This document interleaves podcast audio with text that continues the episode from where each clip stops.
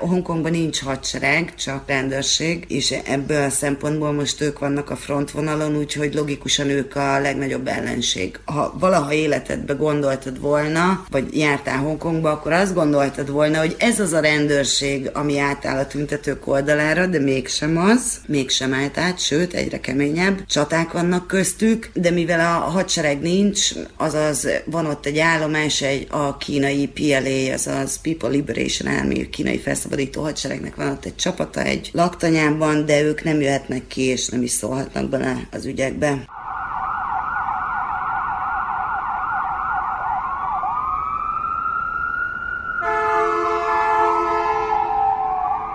Vendégünk Kozáry Zita, a Hongkong kutató. Triádoknak a világán keresztül fogunk most igazából Hongkongba, amely Makaóval együtt nem csak hogy speciális közigazgatási terület, hanem ugye ez az egy ország, de két rendszer típust megvalósítja. Konfigurációban működik, igen. Így van, és hogyha ezt komolyan vesszük, akkor nem csak azt kell elmondanunk, hogy ez így is működött, hanem azt is hozzá kell tennünk azon hallgatóink számára, akik esetleg még valamennyire emlékeznek a középiskolai tanulmányaikból, akkor az első ópiumháború idején szerzi meg ugye a brit birodalom ezt a várost, és lényegében Fiuméhez képest egy picit speciálisabb és egy picit nagyobb volumenű, de mégis ahhoz hasonlóan unikális jelleget ölt azzal, hogy ott a Gyöngyfolyó deltájában az ipari körzetnek az egyik meghatározó városa, mondjuk Shenzhen mellett, és így van, el kell áruljuk. Akkor az a kérdés, hogy egy 1100 négyzetkilométeres nem is csak városállam, hanem szigethálózat lényegében a kétszerese kiterjedését tekintve mondjuk Budapestnek megközelítőleg 7,5 millió ember él ott. A nagyon speciális és mégis rendkívüli népsűrűségi területen mi lehet annak az oka, hogy több éve folyamatos tüntetések zajlanak, úgy, hogy ezek a tüntetések egyébként folyamatosan nem csak nagy létszámmal történnek,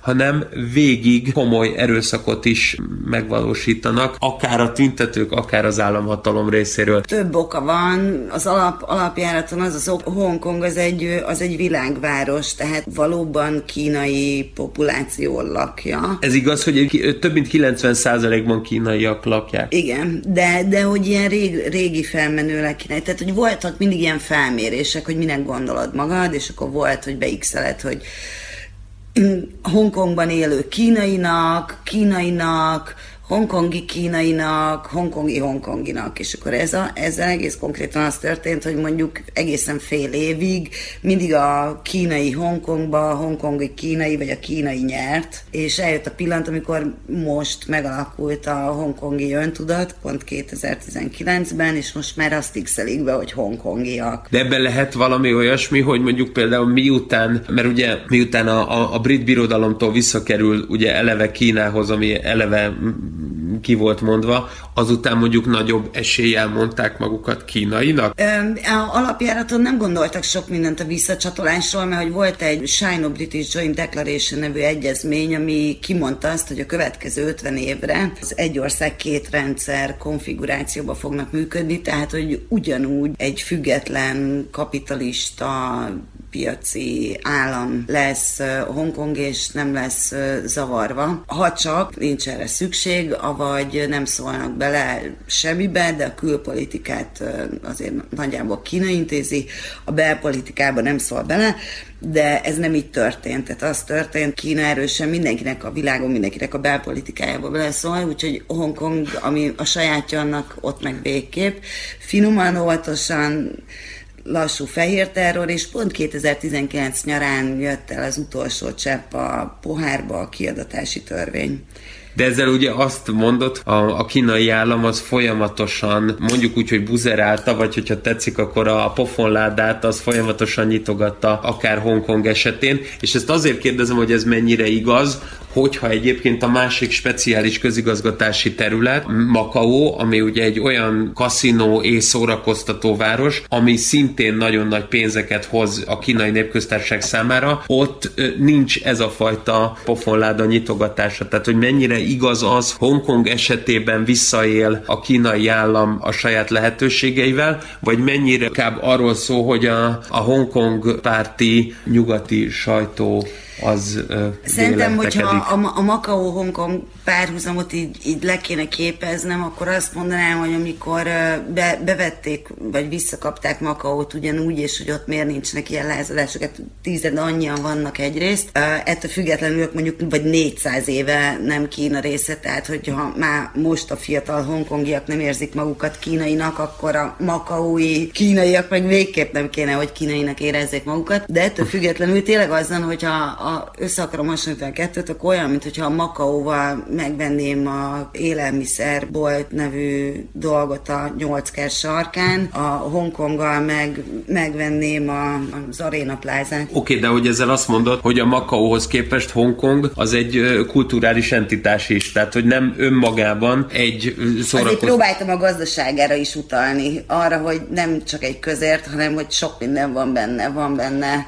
Aha, tehát hogy ez ezért bank, volt. Meg biznisz, meg, tehát hogy nem csak a méretére utaltam, hanem a benne lévő skálára is.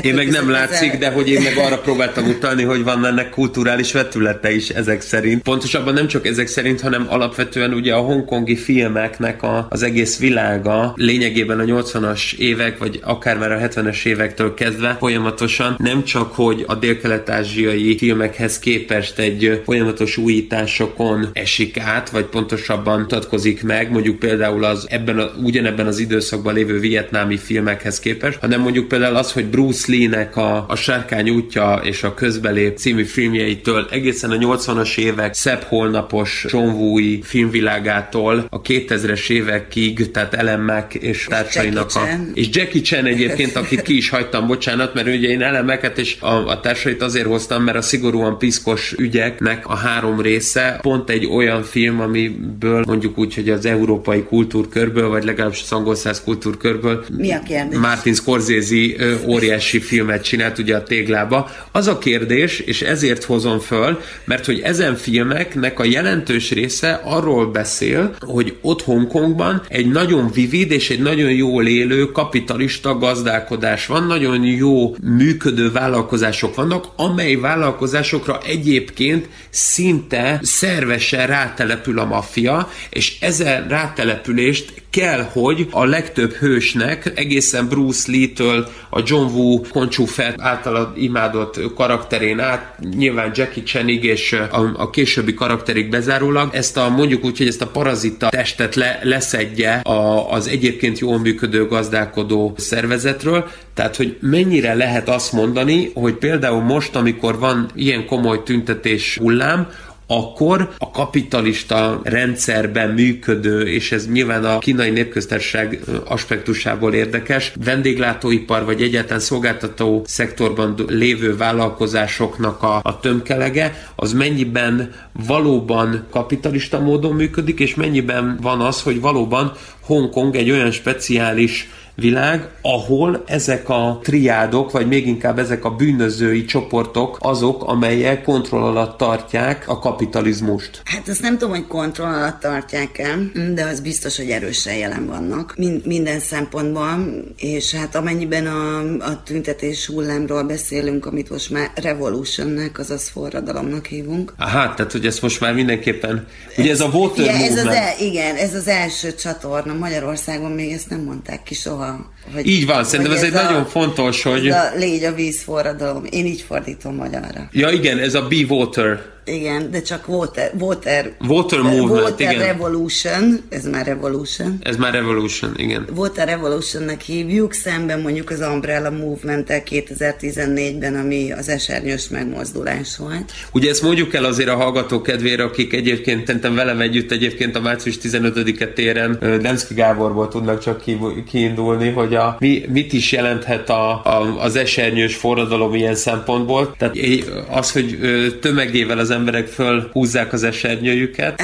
Ez egy nagyon érdekes dolgot. Az esernyős forradalom a konkrétan nevét onnan kapta, hogy amikor itt nagyrészt diákok voltak, és meglehetősen kicsik, tehát tényleg ilyen 14-től fölfele, tehát nem 18-20, tehát nem egyetemista, hanem középiskolás és egyetemista diákok, és amikor az első srác kinyitotta az esernyőjét a rendőrsége szembe, hogy ne lőjenek rá, és a könyvgáz gránátot is elirányították, bizonyítsa magáról, akkor hirtelen mindenki rájött, hogy az esernyőt a kezébe erre is lehet használni, és innentől kezdve lett Umbrella Movement, ez ennyire egyszerű. De ami történt, az az volt, hogy 2014-ben már szerették volna, hogyha ők választják meg a saját kormányzójukat, de ez nem lett így, ez be lett ígérve. Ez a kiadatási egyezmény, vagy a... Mielőtt odáig eljutnánk, még itt visszacsatolásinak hívja.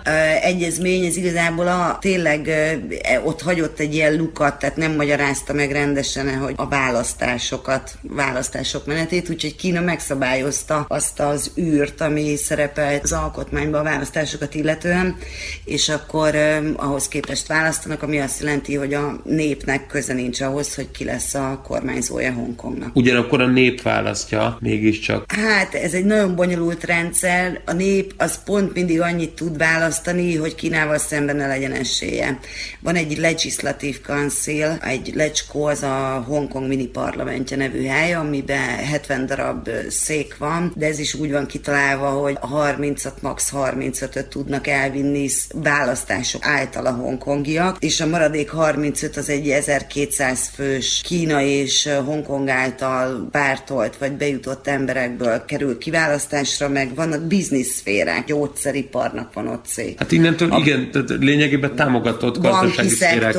És akkor logikusan a banki szektor az Kína párti és nem Hongkong párti, hiszen arra fele van a biznisz. Csak érthetővé váljon majd aztán a hallgatók számára az, hogy mondjuk mit jelent az, hogy mondjuk Kína és Hongkong párti. Ez azt jelenti, hogy... Egy nagyon egyszerű dolgot szeretnének, hogy mindenki, aki szavazatra jogosult, az bemegy és választ emberekből, hogy ő melyiket szeretné vezetőnek. Ez nincs. De mégiscsak ezt a fajta szabadságharcos szellemet nagy valószínűséggel tavalyi évben, 2019-ben bevezetni szándékozott kiadatási törvénytervezet volt az, ami végül is hát nem csak, hogy csebben a tenger, tehát nem csak az, hogy egyébként pártprotokoll alapon ott van a rész az egészben, hanem hogy egyébként az utolsó csepp is volt a Kína és Hongkong közötti összetűzésben, de pontosan miért is? Na ez az, amikor az esernyős forradalom mint egy folytatásának tekintjük egyébként, tehát azt gondoljuk, hogy az volt az előkészítő rész 2014-ben, ráadásul ezek a fiatalok, akik ott voltak nagy rész, egy kicsit felnőttek 2019-re, úgyhogy most már okosabban és hatékonyabban kezelik. Jobban tudtak tüntetni. Sokkal jobban tudnak tüntetni, elképesztően jól tudnak tüntetni. Szóval, hogy náluk is vannak soros iskolák. Igen, egyébként igen, Kínának ez a... Ebben nagyon erősek lehetnek. De nyilván most a viccet félretéve, ugye a lényeg a kiadatási törvénytervezet, aminek ugye a leglényegét az adja, próbálom a magyar tlag hallgatót megszólítani ezzel. A Hongkong azért volt ellene, mert úgy vélte, hogy olyan államokkal is együttműködésre kényszerül bűnügyi jogsegély szintjén, illetve kiadatási egyezmény szintjén, akivel egyébként Kína működne együtt, nem pedig ő, mint egy önálló, speciális közigazgatási terület. Tehát magyarán szóval, aki Hongkongba belép, az ugyanazokkal a veszélyekkel néz szembe, mint hogyha egyébként az úgynevezett mainland, tehát a szárazföldi Kínára kerülne át. Igen, na ez a része, mert ugye mondjuk azt, hogy ez minket is érintene, téged vagy engem, ez nem világos, hogy mennyire mondjuk, ahogy Kanadában átszállt a telefonközpontos nagyvezérhölgy, a Ming, és akkor hirtelen letartóztatták Kanadába egy amerikai kiadatási kérvény fejében, és akkor Kína... Miért is tartóztatták le? Ezt csak mondjuk el, hogy... Bizniszált egy olyan országgal, amivel nem bizniszálhetett volna az amerikaiak szerint, de mindegy is, tehát, hogy ez egy bonyolult dolog. A lényeg az, hogy szerintem... De mégis milyen országgal bizniszált? Most már legyünk el, amikor... Egy arab országgal. De ezt most mégiscsak azért tényleg, hogy nevezzük meg ezt az arab országot. Nem akarjuk? Nem, mert nem ez a lényeg. A lényeg az az, hogy ez a kiadatási törvény, ez működött a világ másik pontján, és teljesen logikus egyébként, hogy Kína azt gondolja, hogy azért Makaó és Hongkong, és hát jelen esetben ugye Kína azt gondolja, hogy Tajvan is az övé, tehát hogy ezek között legalább legyen kiadatási törvény.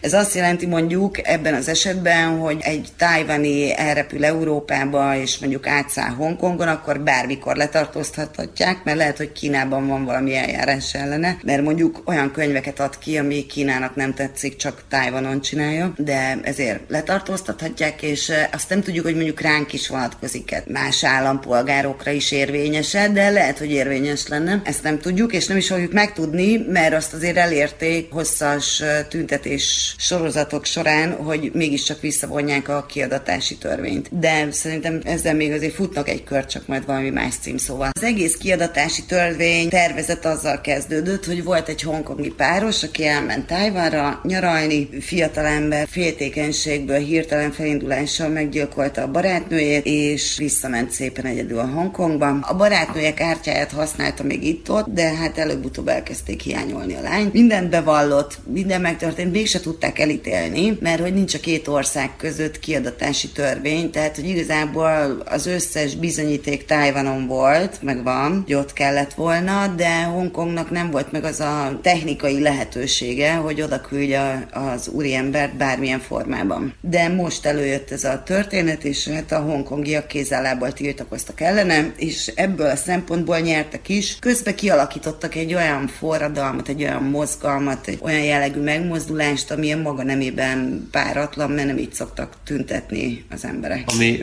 Hongkong városában, illetve környékén történik, az nem csak, hogy permanens forradalom, nem csak, hogy permanens tüntetés, és ebből a szempontból egyébként meghazudtolja a 2006-os Kossuth téri életvitelszerű tüntetést, ahogy Gerő András történész mondaná, hanem egy olyan típusú ellenállásról is szól, ami szembesíti a kínai államot azzal kapcsolatban, hogyan nem lehet Hongkonggal viselkedni. Egyébként igen, ezt jól látod. Ha arra utalsz, hogy Kína egyáltalán nem tudja kezelni, hogy mi történik Hongkongban, tényleg nem. Tehát hogy azt hiszem, hogy az apparátus és a berendezkedés ez ebből a szempontból sokat számít, de ugye Hongkongban nincs hadsereg, csak rendőrség, és ebből a szempontból most ők vannak a frontvonalon, úgyhogy logikusan ők a legnagyobb ellenség. Ha valaha életedbe gondoltad volna, vagy jártál Hongkongba, akkor azt gondoltad volna, hogy ez az a rendőrség, ami átáll a tüntetők oldalára, de mégsem az, mégsem állt át, sőt, egyre keményebb csaták vannak köztük, de mivel a hadsereg nincs, azaz van ott egy állomás, a kínai PLA, azaz People Liberation Army, kínai felszabadító hadseregnek van ott egy csapata egy laktanyában, de ők nem jöhetnek ki, és nem is szólhatnak bele az ügyekbe. A hongkongi területeknek a működése és a mindennap az lényegében egy ilyen kagylóba zárt kapitalizmus a köztársaság, a kínai népköztársaság területén belül,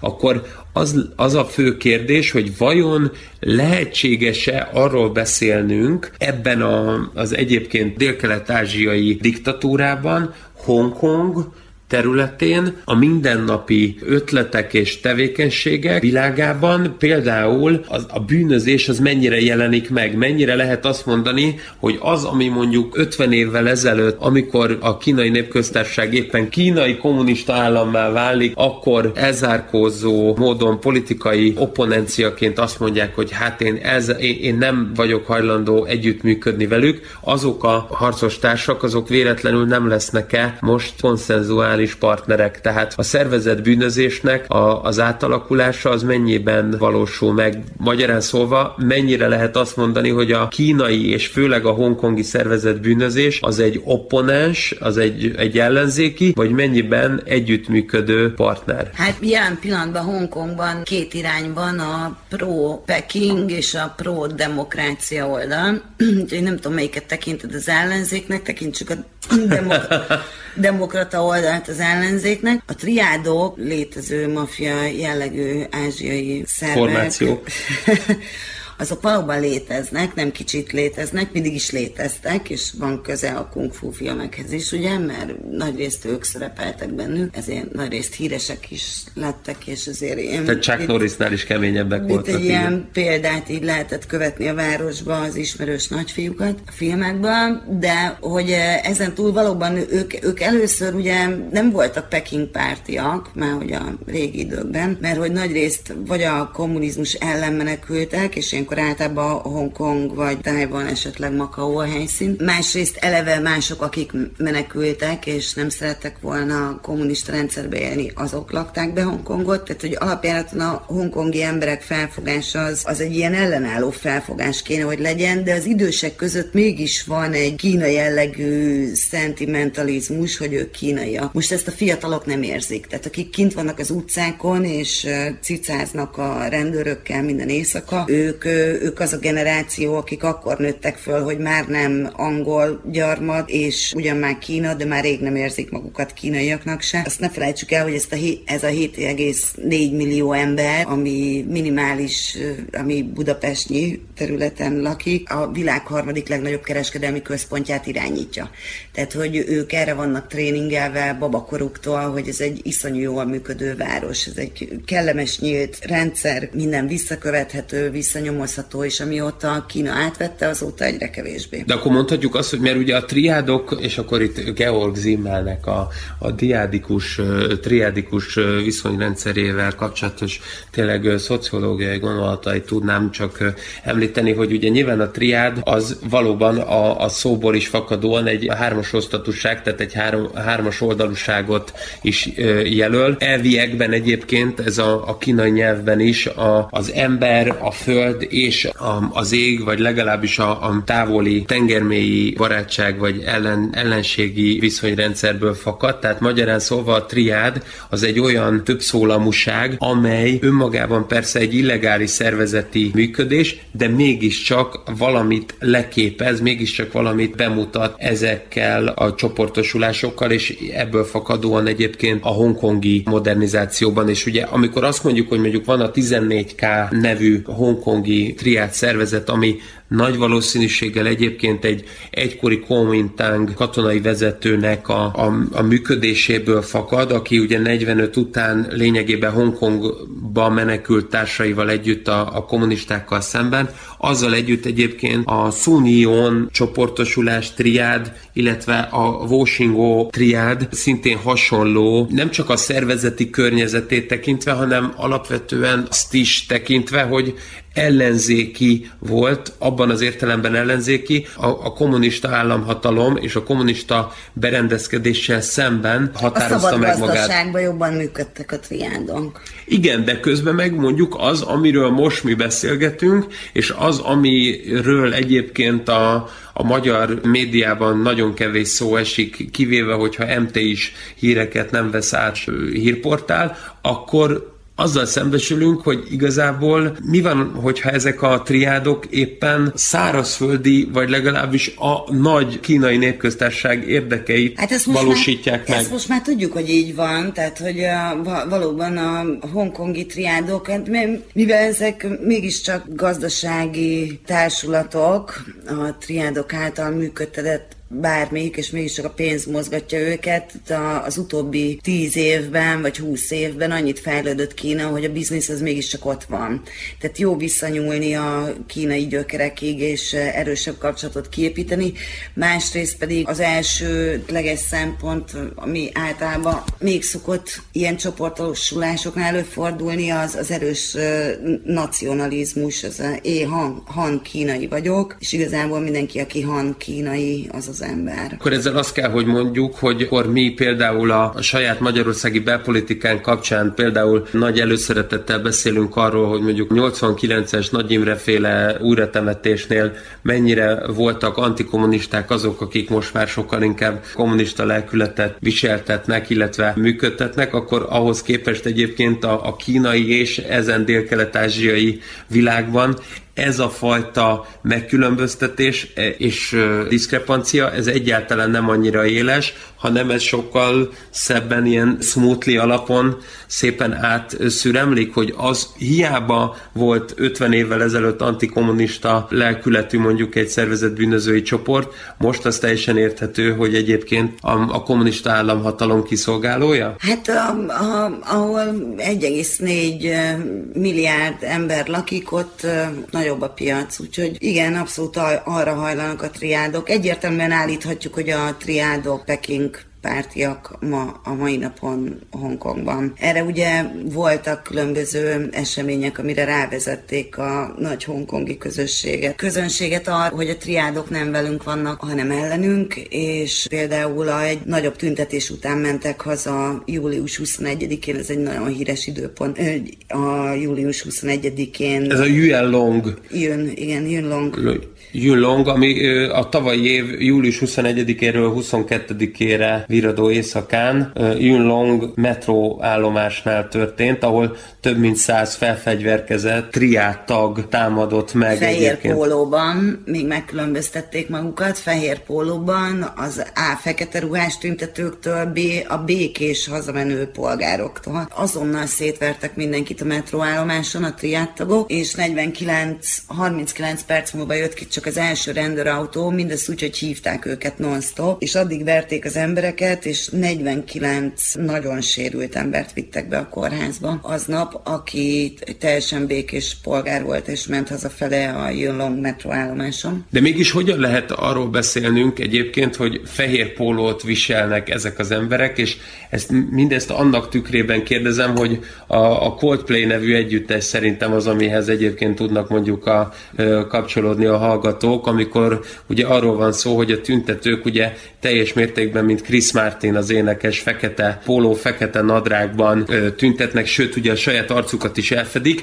Ugyanakkor egyébként ezen tüntetőkre rátámadó és így a kínai államhatalmat is képviselő szervezett bűnözői csoportok viszont hófehérbe vannak. Kérdezem ezt úgy egyébként, hogy ez a Sergio Leone volt egyszer egy vadnyugat elképzelését és teljes mértékben a vizuális antropológiáját meghazudtolja. Mégis hogyan lehetséges az, hogy ezek a szervezett bűnözői csoportok fehér ruhában támadnak rá az egyébként fekete ruhában lévő tüntetőkre, miért fontos az, hogy ők fehérben vannak, és egyébként, ha már rájuk támadnak, akkor azt is mondjuk már el a hallgatók számára, hogy az általános, vagy az átlagos hongkongi civil tüntetőt, azt hogyan is vegzálja, vagy milyen szempontból tudja agresszióval megfélemlíteni egy triád tag. Ja, ez július 21-én volt, és a Water Revolution ez még mindig tart, tehát az azt jelenti, hogy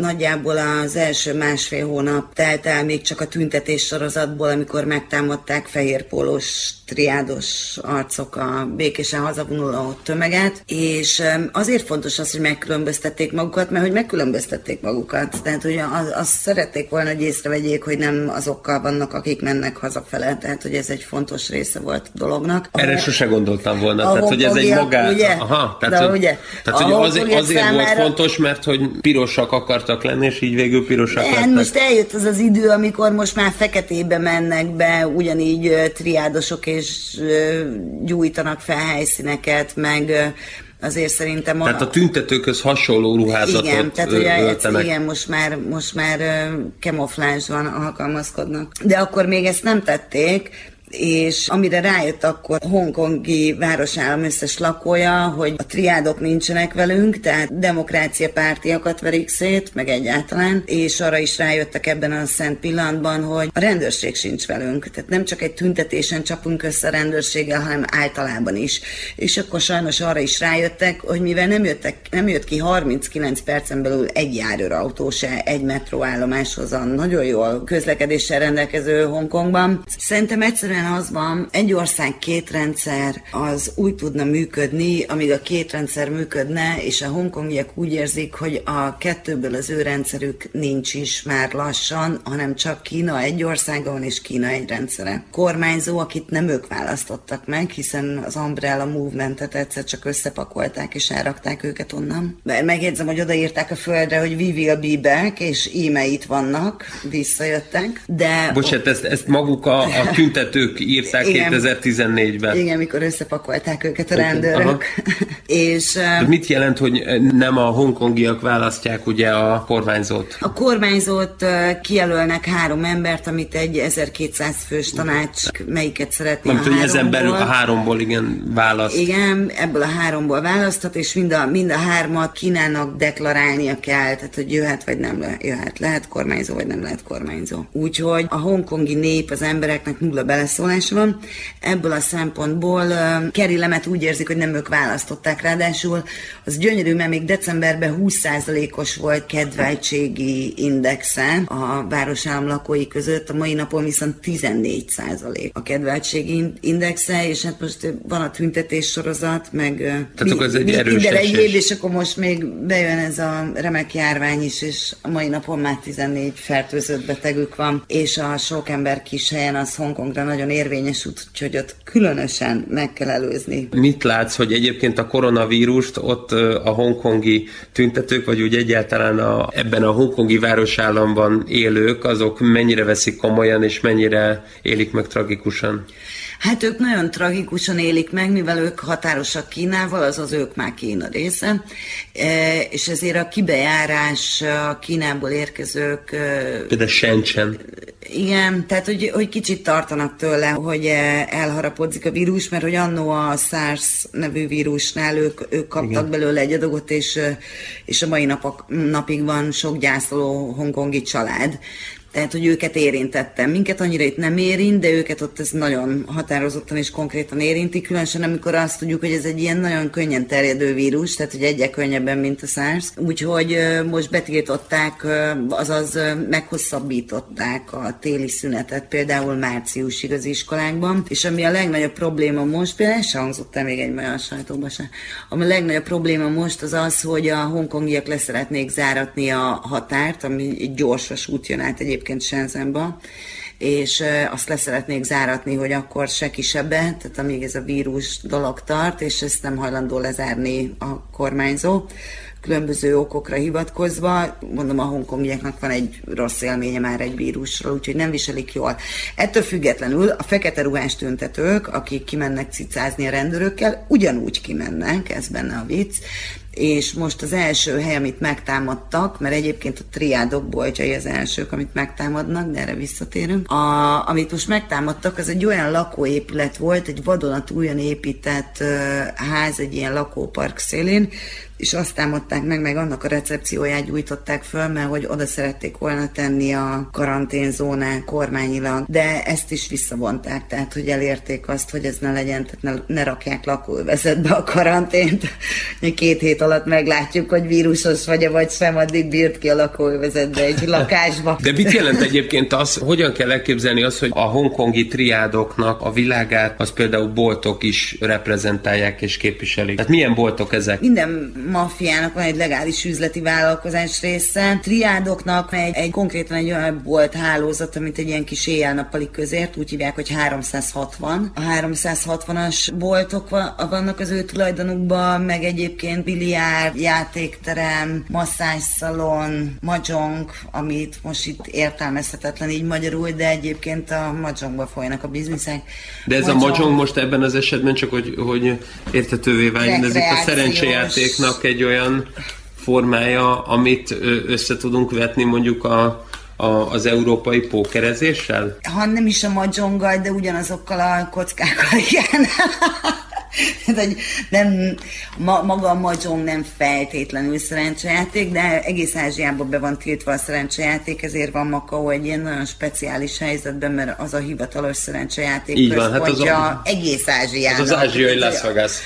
Tehát nem egy országnak, hanem egy egész földrésznek. Kontinensnek, igen. És hát a tüntetők, mondjuk a Yunlong-atak után, ez is egyébként nem hirdetünk semmilyen jellegű erőszakot, de igazából végtelen szimpatikus bennük, hogy nem emberekre mennek, tehát hogy azt érzékelték, hogy a probléma forrás az mégiscsak az tud lenni, hogyha nem válaszolnak semmire, hogy akkor a gazdaságot egy kicsit visszavetik a városállamnak, amit nagy sikerrel tettek, és ezt a triádok szempontjából is, hiszen a 360 nevű közértek az egyik legnagyobb áldozatai a metroállomások után a tüntetők által kreált vandalizmusnak. Tehát akkor magyarán azt lehet mondani, hogy a triádok által működtetett és fenntartott boltok, üzletek, azok a tüntetéseknek az egyik elsőrangú célpontjai voltak. Így van, azonnal Van egy kódolatlan kód jelrendszer a tüntetők között, hogy kire mekkora büntetés jár csak azért, mert mondjuk nem demokráciapárti. Logikusan mindent, amiben Kína felirat van, azt azonnal megtámadnak, és kidekorálnak, vagy átrendezik.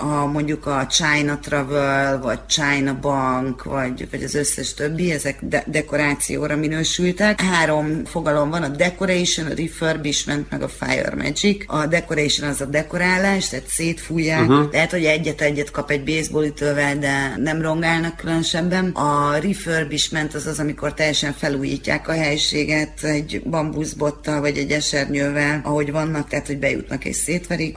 A Huawei boltok ilyen. És egyébként meg a Maxim Group által működtetett összes franchise étkezési egység, mint a Starbucks és hasonlók, ők is mind renoválásra szorult helyiségeknek minősülnek, mert hogy a Maxim Group főnökének a lánya, az Annie Wu, az még a tüntetések legelején, még júniusban azt nyilatkozta a tüntetőkről, hogy ezek vandállázadó onnan, és abszolút pártolta a kiadatási törvényt, és ellenezte minden demokratikus megmozdulás jogosultságát. Szerinte elég demokrácia van Hongkongban, ő köszöni, neki jól megy, és akkor az ő üzlethelyiségeit, vagy az ő általuk működtetett helységeket szétverik, de a triádok azok különlegesek, mivel a triádok meg is támadták őket, ezért rájuk a legbrutálisabb büntetés vár, amit Fire Magicnek hívunk, azaz tűzvarázsnak, magyarul kinyitják, bemennek, szétverik és felgyújtják a boltot. A triádoknak az ilyen típusú tevékenységével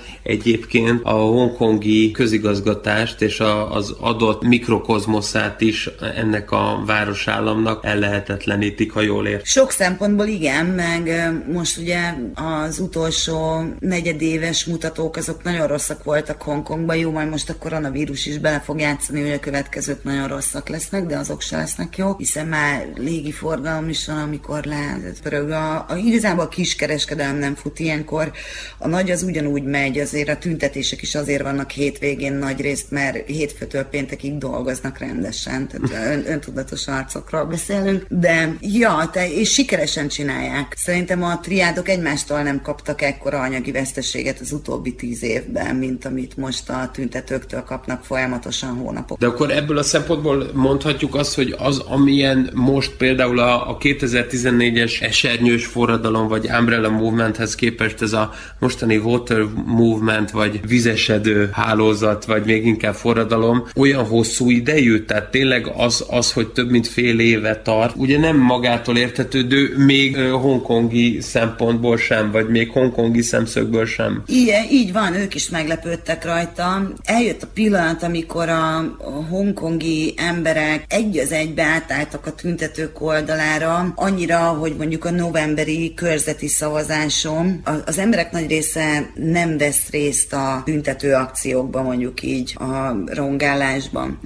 De az emberek nagy része támogatja a fiatalokat azért, hogy kivívják a nemzetközi figyelmet, és úgy is érzik az idősebbek, hogy cserbe hagyták a fiatalokat, tehát hogy ők nem figyeltek oda annó a döntéseikre, és ezt nagyon komolyan, nagyon tudatosan támogatják minden szempontból, vagy anyagilag, vagy felszereléssel, vagy autótranszferrel, azonnal mennek. Vannak ilyen csoportoldalak, különböző Telegram, meg Facebook oldalak, ami csak arra van, hogy most kell ide 8 autó, hogy kimentsen 10 fekete ruhás fiatalt, és már mennek is. Amikor a repteret bevették augusztusban a tüntetők, ami egyrészt nagyon jó ötlet volt, másrészt rosszul sült el, de akkor például éjszaka leállt a reptér felé vezető forgalom, mert annyi mennyiségű autó jött azért, hogy felvegyék a reptére rekett fiatalokat, pedig a rendőrség már lezárta a metrót, hogy ne tudjanak elmenni, hogy hirtelen megindult több ezer hongkongi autóval, hogy bárkit, vadidegeneket felvegyem, hogy beüljenek és kivigye őket onnan. Úgyhogy van egy csodás összetartás ember és ember között, és hát a fiatalok vannak az élvonalban, tehát ők a harcosok, itt nagyon konkrét szerepek vannak, itt le vannak osztva. Nem feltétlenül ismerik egymást, mondjuk az utcán akciózó fiatalok. A Telegram, meg LIHKG nevű csoportot ott szerveződnek, és tulajdonképpen feldobnak helyszíneket, hogy akkor a Blaha, az Oktagon, a Kőbánya Kispest, és feldobnak pár helyszínt, és amire többen lájkolnak, vagy szavaznak, akkor oda mennek, mert ott lesznek, és akkor megérnek, megérkeznek, és akkor kiderül, te egy charge boy vagy, te egy ilyen mindent csináló fiú vagy, akkor te itt, neked itt a helyed, én frontember vagyok, én the brave, a bátor. Uh-huh. A bátrak vannak legelő, én az vagyok, én háttérember vagyok, én magician, én varázsló vagyok, ő csinálja a molotov koktélokat, én fireman vagyok, én elkapom a felénk dobott könygázgránátokat, én tisztítom a terepet, és hogy megvan, de sehol nincsenek tovább annál, mint hogy megjelenik a rendőrség plusz 5 perc. Tehát ennél többet egy helyszínen igazából nem töltenek. De egy folyamatos ellenállás, és ha útba esik egy 360 bolt, vagy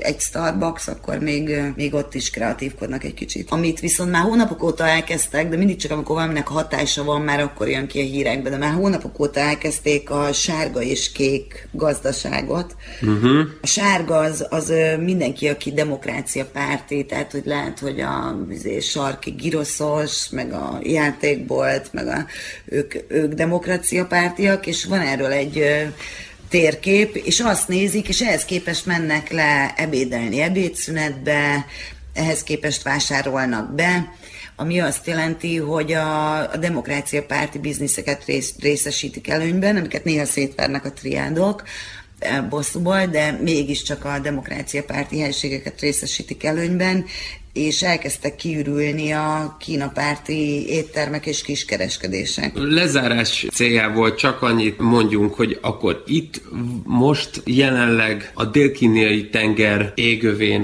a Gyöngy folyó deltájánál, itt egyáltalán Hongkong és a New Territories területén önmagában az, hogy egyes csoportosulások, vagy mondjuk úgy, hogy egyes gazdasági társaságok, vagy akár mondjuk triádok át akarják venni a hatalmat, cégek, vagy akár piacok felett, azzal szemben hogyan tud ellenállni, és mennyiben tud ellenállni a hongkongi civil lakosság? Hát ez nagyon érdekes, ez tényleg senki nem gondolta volna, hogy itt ez megtörténhet, de mindenki álmodik róla, hogy ez majd egyszer csak az ő idejében, az ő hazájában megtörténik.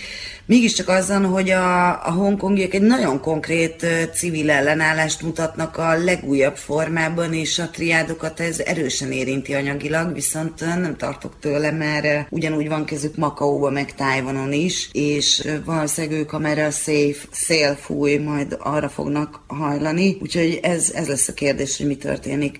Az egészen biztos, hogy a Water Movementnek novemberig nem lesz vége, mert akkor lesznek a hongkongi kormányzói választások. Ott akármi, nincs se az általam elképzelt forgatókönyv, hogy ne történne valami nagyon nagy dologot október-novemberben. Azt mondhatjuk, hogy ahogy Bruce Lee fogalmazott azzal kapcsolatban, hogy hiába főzünk teát, de a tea főzőlapokon túl a kis fövegeknek, amik leszorítják füstöt, de még inkább fütyülést, azt a hatalmat, és még inkább azt kívánalmat, hogy ezek a triádok ellenállnak az általános kínai csoportosulásoknak, akkor ez továbbra is fennmarad. Lényegében a kínai triádok és Hongkong között egy folyamatos harc fog a következő fél évben még bizonyosan megformálódni, vagy kialakulni, addig is legalább még a Water Movement az működik? Minden bizonnyal. Hát nagyon szépen köszönöm. Kozári Zitával, Hongkong aktivistával beszélgettem, nem csak Hongkongról, hanem a dél-kínai tenger és egyáltalán a kínai területekről, egyáltalán Dél-Ázsia és viszonyrendszeréről, egészen Indonéziától bezárólag a pápuai-új-guineai területekig. Sziasztok!